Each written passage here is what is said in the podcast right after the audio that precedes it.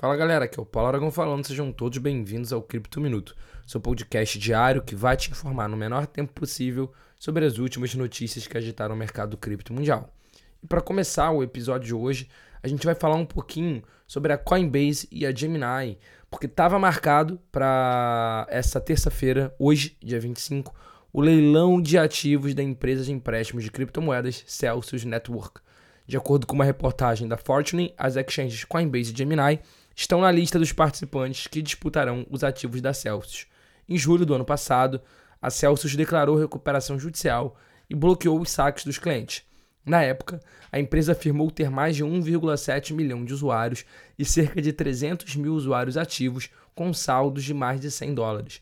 Ao todo, a empresa informou que devia 4,7 bilhões de dólares aos clientes.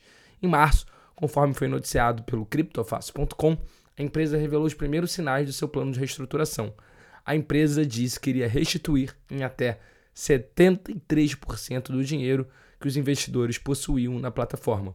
E de acordo com o que foi visto pela Fortune, um dos novos grupos que querem o controle da Celsius é o Fahrenheit. O grupo tem um apoio do capital de risco, do investidor de capital de risco, do Venture Capital, Michael Arrington, e do ex-CEO do projeto de blockchain Algorand, e o banqueiro de investimentos Ravi Casa.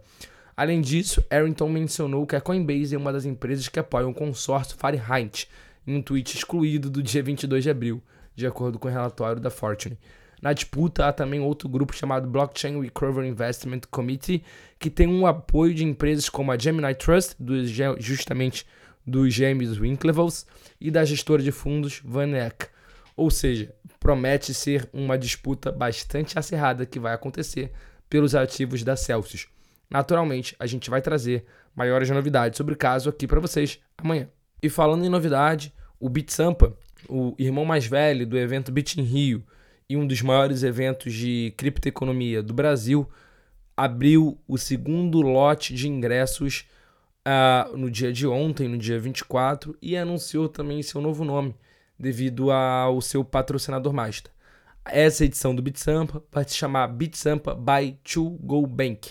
O anúncio foi feito hoje, na verdade foi feito ontem, dia 24, pelo Felipe Escudero, pelo Bitnada, em sua tradicional live diária. Vale ressaltar que é a terceira edição do BitSampa, sendo a segunda consecutiva, porque teve uma pandemia do Covid-19 no meio, e aí acabou pulando um ano. E agora o BitSampa ele aumentou o número de dias. Antes o evento ocorria em apenas um dia e agora vai acontecer no final de semana inteiro, no dia 10 e 11 de junho, e vai ser novamente no Expo Center Norte, em São Paulo. Então, para quem estiver interessado no BitSampa, basta acessar bitsampa.com.br para maiores informações do segundo lote de ingresso. E dando agora um tour pelo mundo, com autorização do governo central da China, Changshu, uma cidade chinesa com 1,5 milhão de habitantes, anunciou que começará a pagar os salários dos funcionários públicos e trabalhadores da administração em Yuan Digital, que é justamente a CBDC do país. Essa medida vai ser válida a partir de maio. E justamente essa medida tem como objetivo promover o uso da CBDC chinesa. Além disso, representa a primeira iniciativa desse tipo no mundo, no que diz respeito às moedas digitais emitidas pelo Banco Central. O Yuan Digital já circula em Changshu e pagamentos com ECNY, que é justamente o ticker do Yuan Digital, têm sido feitos desde junho de 2022 a cerca de 4.900 funcionários de empresas estatais, como remuneração por horas extras. A cidade também utiliza a moeda digital para subsídios e outros pagamentos a empresas de tecnologia, empresas de transporte e trabalhadores do governo provincial de Suzhou.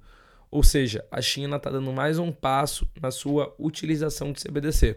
Vale ressaltar que diversos especialistas e entusiastas do setor, e aí eu vou me incluir, são bastante reticentes a CBDC. CBDC acaba sendo uma excelente forma de controle estatal. E isso, vindo da China, causa ainda mais preocupação. E para fechar o episódio de Cripto Minuto de hoje, a gente vai sair da Ásia e vai vir aqui para a América Central. A Assembleia Legislativa de El Salvador aprovou uma lei nessa semana que isenta de impostos empresas dedicadas ao desenvolvimento tecnológico por pelo menos 15 anos. A medida abrange companhias relacionadas ao Bitcoin, inteligência artificial, blockchain, entre outras. na sessão plenária número 103, o projeto de lei de fomento à inovação tecnológica e manufatura foi aprovado com 69 votos a favor, nenhum contra e 6 abstenções. A Câmara salvadorenha, composta por 84 deputados, está sob o controle do partido governista Nuevas Ideias, fundado pelo presidente Nayib Bukele. A nova lei visa posicionar El Salvador como líder no desenvolvimento da manufatura tecnológica avançada na América Latina. Para alcançar esse objetivo, o país considerará incentivos fiscais a pessoas físicas e jurídicas, nacionais ou estrangeiras, que queiram atuar no setor. Os beneficiários incluem aqueles que investem em El Salvador em projetos de programação, gestão, manutenção, análise de software e desenvolvimento e comercialização de serviços de informática.